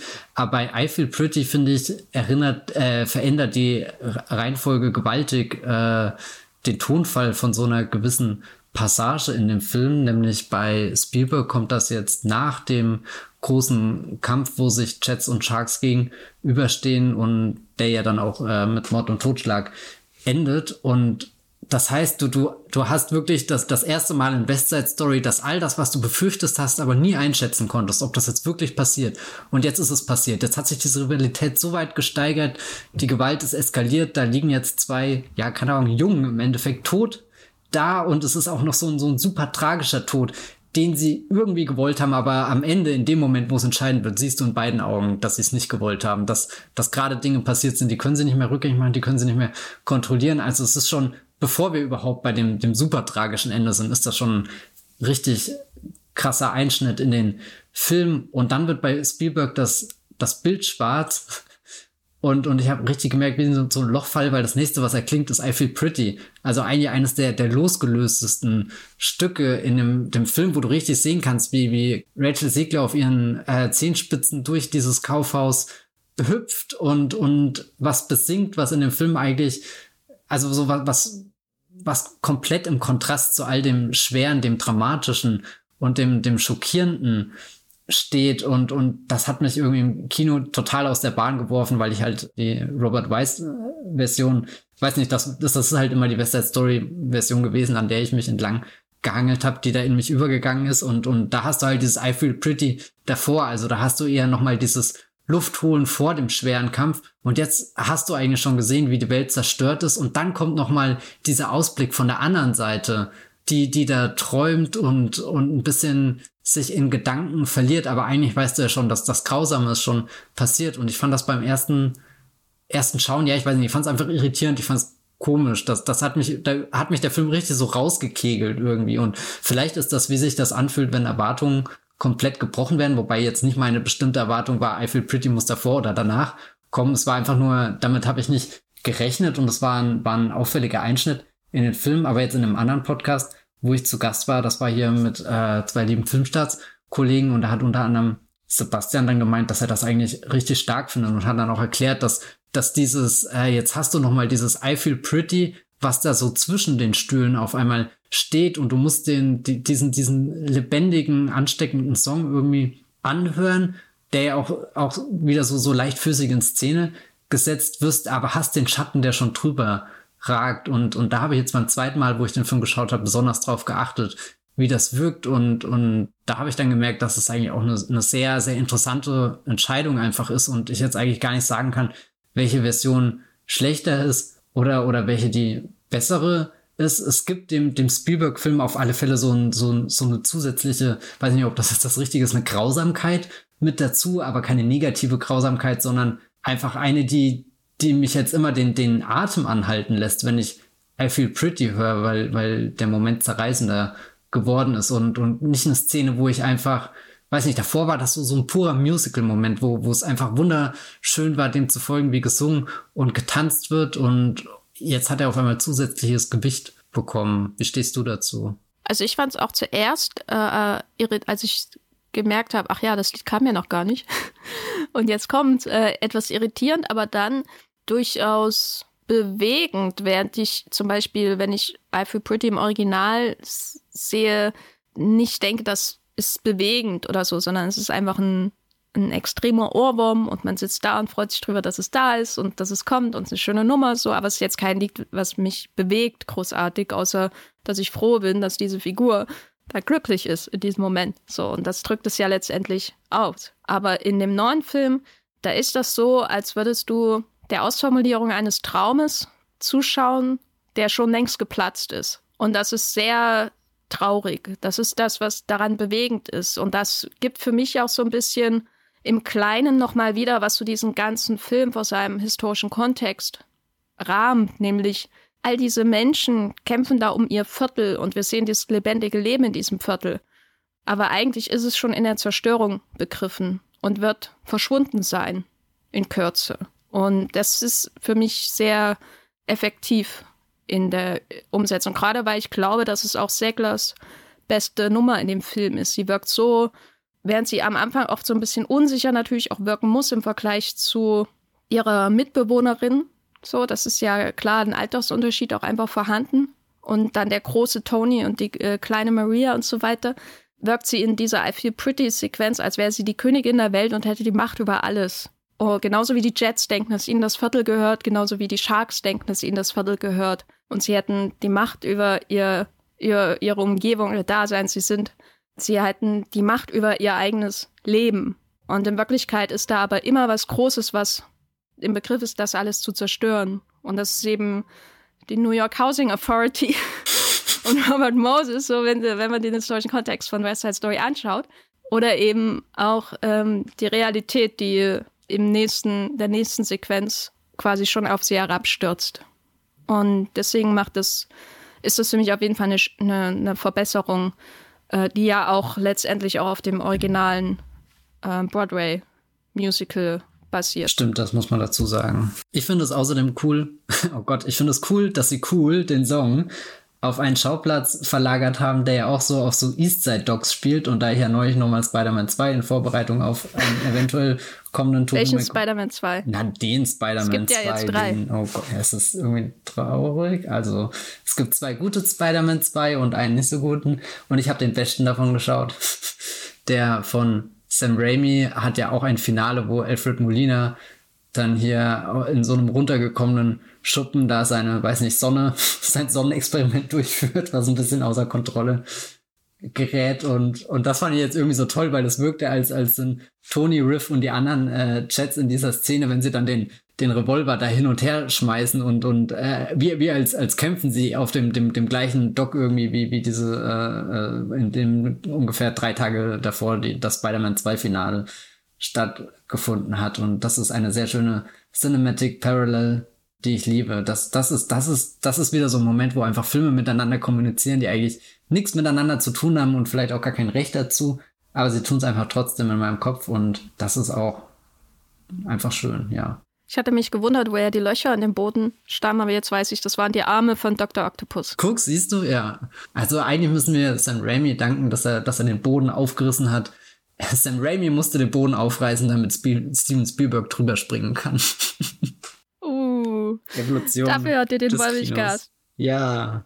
Einmalige Hot Takes hier im Podcast. Aber ähm, wenn wir langsam zu einem größeren Fazit äh, kommen wollen, bleibt ja weiterhin die Frage, die ich mir am Anfang auch stellte, als ich zuerst davon gehört hatte, dass Steven Spielberg West Side Story macht, nämlich warum? Äh, und wenn wir jetzt uns den Film anschauen, ist das einfach nur ein Film, wo wir der Traumverwirklichung von einem begnadeten Künstler zuschauen? Oder was soll das eigentlich? Was soll es? Who knows? ich, es steckt schon viel Traumverwirklichung drin und ich glaube, Spielberg war da jetzt auch, hat kein Geheimnis drum gemacht, dass das ein Film ist, auf den er jahrelang hingearbeitet hat, gehofft hat, dass er das irgendwann mal umsetzen kann. Und ehrlich gesagt finde ich es beeindruckend, dass er das jetzt auch in so einem kompromisslosen Rahmen umgesetzt hat im Kino und halt nicht wie viele andere große Regisseure unserer Zeit halt diese Projekte irgendwie bei Netflix durchschmuggeln müssen. Und im besten Fall hast du halt sowas wie Alfonso Curans Roma und äh, ich weiß nicht, ich habe jetzt äh, vor ein paar Tagen den neuen Sorrentino gesehen, der ja scheinbar ähnlich veranlagert ist und weiß nicht, da, da hat das dann gar nicht für mich funktioniert und es war dann auch irgendwie, ja, ich weiß nicht, enttäuschend. ähm, und West Side Story fühlt sich da an, als kann er das komplett ausleben. Und, und ich glaube, viele Dinge, warum ich den Film mag, sind auch, weil, weil viele Spielberg Elemente hier auf dem Peak sind. Und mit Spielberg Elemente meine ich jetzt so irgendwie das Team, was er sich um die Jahre so, so angesammelt hat. Also hier halt von Drehbuchautor Toni Kaschner, der mit ihm München äh, gemacht hat, der, der Lincoln geschrieben hat, dann Kameramann Janusz Kaminski, der halt seit, weiß nicht, Ewigkeiten schon dabei ist. So, also wir haben ja da auch in unserem Spielberg-Podcast drum gesprochen, dass, dass Spielberg einerseits klar der, der eine Regisseur ist, der, der schon seine unverkennbare Handschrift besitzt, aber der halt auch viele äh, wegbegleitende Personen mittlerweile gesammelt hat. Und, und in West Side Story habe ich das Gefühl, das ist auch so ein so ein halbes Familientreffen ist vielleicht, weiß nicht, ob das der richtige, das richtige Wort ist, aber so, so, da sind jetzt auf einmal alle da und bringen halt auch irgendwie 100 Prozent Leistung. Ähm, da, weiß nicht, das, das mochte ich einfach, dass, dass das alles so schön zusammenkommt und überhaupt, dass, dass du irgendwie mit, mit West Side Story einen Film geschenkt bekommst, der, der halt richtig gut ist und nicht einfach nur gut ist oder okay ist oder ein netter Versuch ist, sondern dass sich das schon wie, wie, wie, wie so ein Peak Spielberg in den letzten Jahren anfühlt, obwohl ich ja der Letzte bin, der sagen würde, dass er gerade in einer schwachen Schaffensphase ist oder so. Im Gegenteil, ich finde eigentlich alles interessant, was er in den letzten Jahren gemacht hat. Aber ich habe dann schon gemerkt, dass ich aus West Side Story rausgegangen bin und auch irgendwie so, so der Druck weggefallen ist von Spielberg, hat gerade auch nochmal wirklich so ein so ein Megafilm rausgehauen und, und jetzt schaue ich irgendwie erleichterter in die Zukunft und kann sagen, jetzt kann er erstmal wieder machen, was er will. Und ich kann mich dran erinnern, dass halt die letzten Filme, die ich von ihm gesehen habe, hier The Post, Ready Player One und all das, das waren so Filme, wo ich immer dachte, da steckt definitiv ein Meisterwerk oder irgendwas drinne. Und aber die waren dann immer gut, aber halt nie sehr gut. Und und West Side Story liefert jetzt wieder alles ab irgendwie so. Gibt ganz wenige Dinge, die ich die ich da irgendwo bemängeln würde. Also so rein aus, aus der Spielberg-Fansicht erfüllt er jedes Versprechen.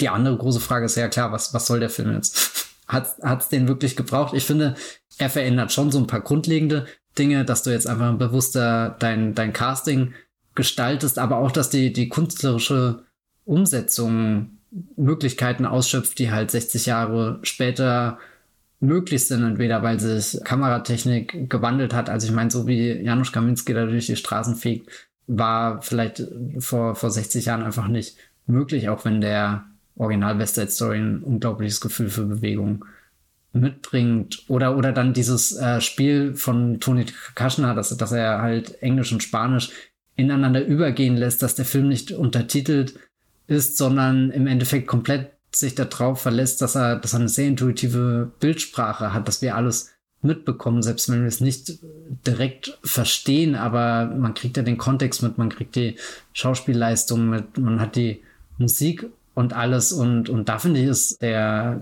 neue Westside Story künstlerisch definitiv irgendwas, was seine Daseinsberechtigung hat, weil es einfach nicht nur ein, keine Ahnung, eine Neuverfilmung ist, eine Kopie ist, sondern seinen, seinen ganz eigenen Charakter hat und ich glaube, die dritte Sache, auf die man hinausgehen könnte, ist natürlich die Frage, hat sich seine Botschaft irgendwie verändert, die uns diese prinzipiell eher zeitlose Geschichte nach all den Jahren sagen kann? Ich meine, wenn wir ganz weit zurückgehen, ist es ja Romeo und Julia. Und die kann man so oft erzählen, wie man will. Die wird ja nicht uncool. Was ist für dich da das, was, was beste Story am meisten mitbringt, vorwärts bringt? Also ich glaube, der größte Unterschied ist die Kinoorientierung versus Bühnenorientierung im alten Film. Mhm. Also der, der Film von Robert Wise wird gerade am Anfang auch extrem modern. Das, das ist keine Frage. Also als ich den gesehen habe, dachte ich auch, boah, das ist ja auch so filmisch. So, äh, wie, wie die Kamera da durch die Straßen fährt und sie zu begleiten, die, die Jets gerade am Anfang zum Beispiel. Aber die Szenen, dass die, die Szenarien, die Anlage sind schon häufig eher bühnenorientiert. Das äh, äh, schlägt sich dann, glaube ich, auch nieder in der kargen menschlichen Präsenz, äh, Präsenz im Hintergrund zum Beispiel. Das ist immer sehr darauf fokussiert, welche Gruppe jetzt hier ist äh, und ihren, ihren Auftritt hat und nicht ähm, den größeren sozialen Kontext, in dem sie sich eigentlich bewegen, in diesem Teil von New York oder so. Das spielt nicht so eine große Rolle. Und bei Spielberg ist das also der Broadway ist da noch bei World Wise so ein bisschen mit dabei, würde ich sagen. Ähm, und bei Spielberg ist es 100% Kino. Und ich würde nicht sagen, dass es irgendwie irrelevant ist. Ich würde auch sagen, Filme müssen nicht relevant sein, um gut zu sein. Ähm, gleichzeitig bin ich aber irgendwie auch froh, dass er so bestimmte Dinge natürlich etwas äh, modernisiert hat. Wäre ja, glaube ich, sonst untragbar gewesen, nochmal ähm, ähm, die, die Maria so zu besetzen wie im Original. Aber ähm, ich, ich hatte, habe schon das Gefühl, dass das Loki auch ein politischer Film ist von Spielberg, genauso wie äh, Krieg der Welten auch in gewisser Weise ein politischer Film war und wie auch äh, Bridge of Spies ein politischer Film war. Ich glaube, Bridge of Spies ist der größere Film für mich über Amerika, so in den mhm. 2010er Jahren von ihm, eine größer als Lincoln. Größerer Film über, über die Polarisierung in Amerika.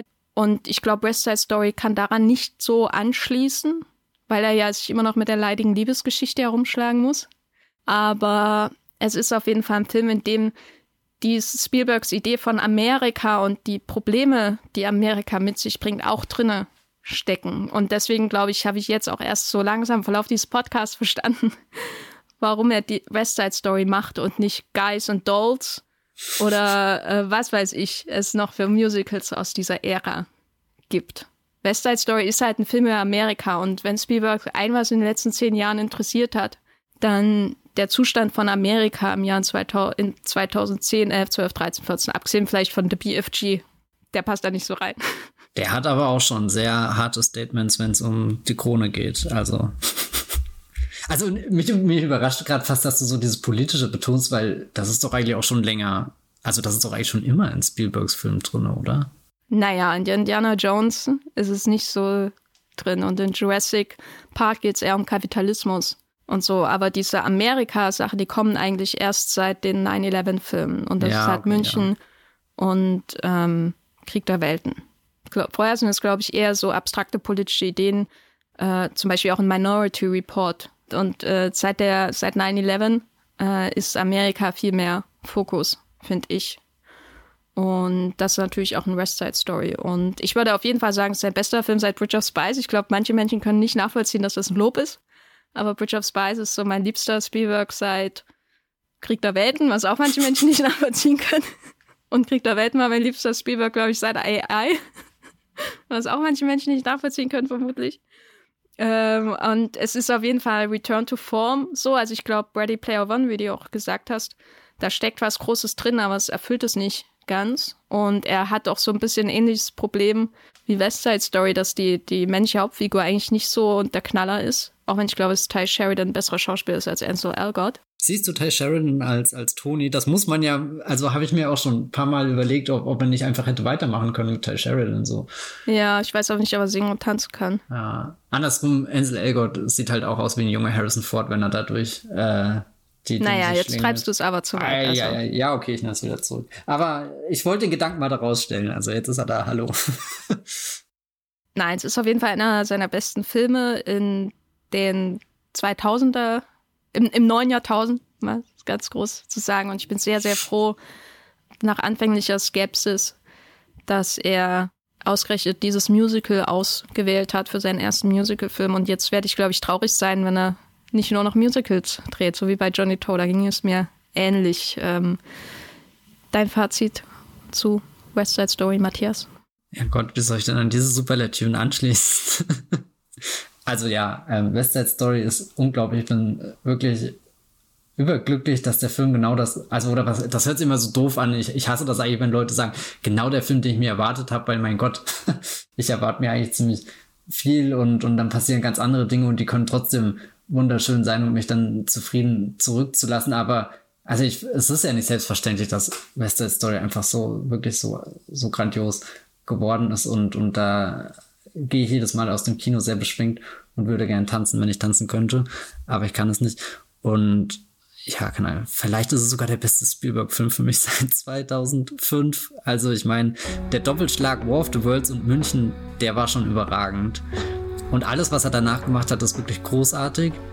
Also selbst BFG finde ich interessant, toll, keine Ahnung, den habe ich leider erst einmal gesehen, müsste ich dringend nochmal gucken und ich glaube, so, so Peak-Filme, die er danach für mich gemacht hat, wären eher so die Richtung The Post gewesen.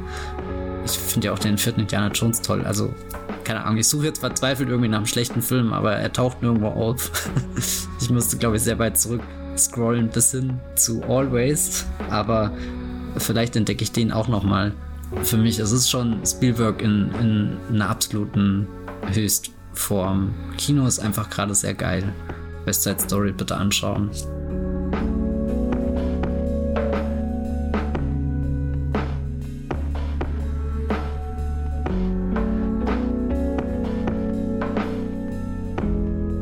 Kino ist gerade sehr geil. Das ist ein schönes Fazit für diesen Wollmilchcast. Matthias, ähm, vor der obligatorischen Frage, wo du im Internet zu finden bist, wie heißt der Podcast, in dem du schon über West Side Story gesprochen hast? Genau, das ist der Leinwandliebe Podcast von unserer äh, Movieplot-Schwesterseite filmstarts.de. Da habe ich zusammen mit Julius und Sebastian, Sebastian moderiert das immer schon direkt nach dem Kinostart. Zwei Tage später haben wir das aufgenommen. Ich habe als Feedback sowas in der Art gekriegt wie, mein lieber Scholli, hast du eine Energie gehabt? Keine Ahnung, ob das genau das Zitat war. Und ich habe mich noch nicht getraut reinzuhören, aber offenbar klinge ich dann noch ein bisschen verliebter in diesen Film als jetzt hier mit schon einer Woche Abstand. Aber ja, hört da auch mal rein. Das war eine sehr schöne Gesprächsrunde. Und wo bist du im Internet zu finden? Genau, äh, Internet, twitter.de.com als at Bibelbrox mit 3e.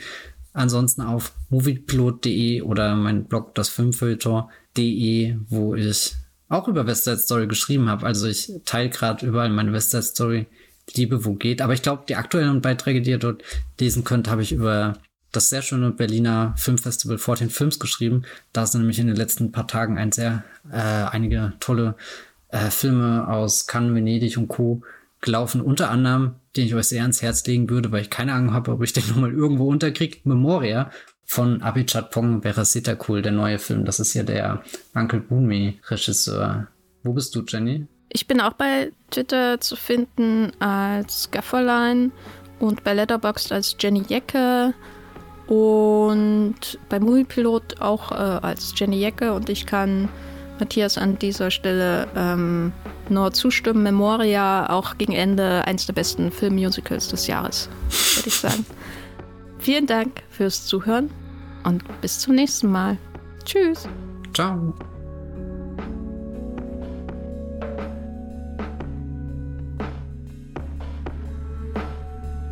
Der Wollmilchcast wird produziert von Jenny Jecke und Matthias Hopf. Unser Intro und Outro stammt aus dem Song Slam Canto von Kai Engel. Ihr könnt unseren Podcast bei allen gängigen Apps abonnieren und wir freuen uns über Kommentare und Bewertungen auf iTunes.